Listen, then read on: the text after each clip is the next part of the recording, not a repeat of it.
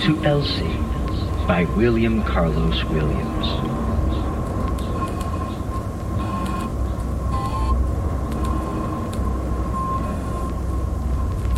The pure products of America go crazy.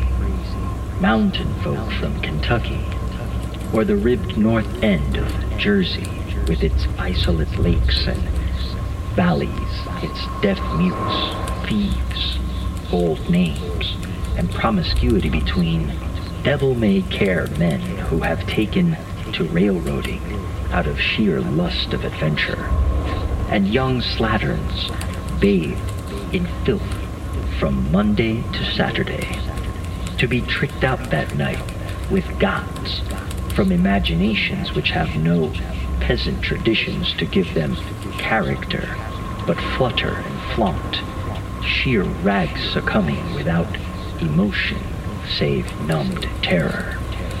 Under some hedge of chokecherry or viburnum which they cannot express.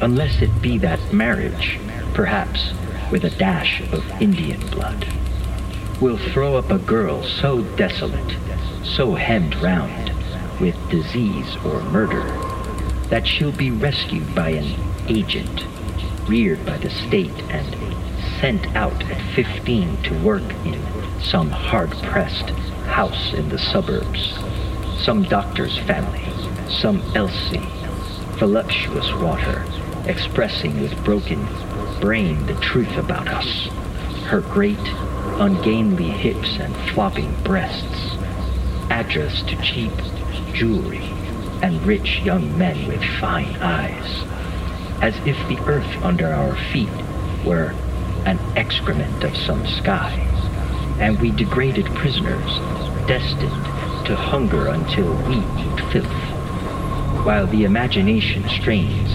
after deer going by fields of goldenrod in the stifling heat of September. Somehow, it seems to destroy us. It is only in isolate flecks that something is given off. No one to witness and just No one to drive the car.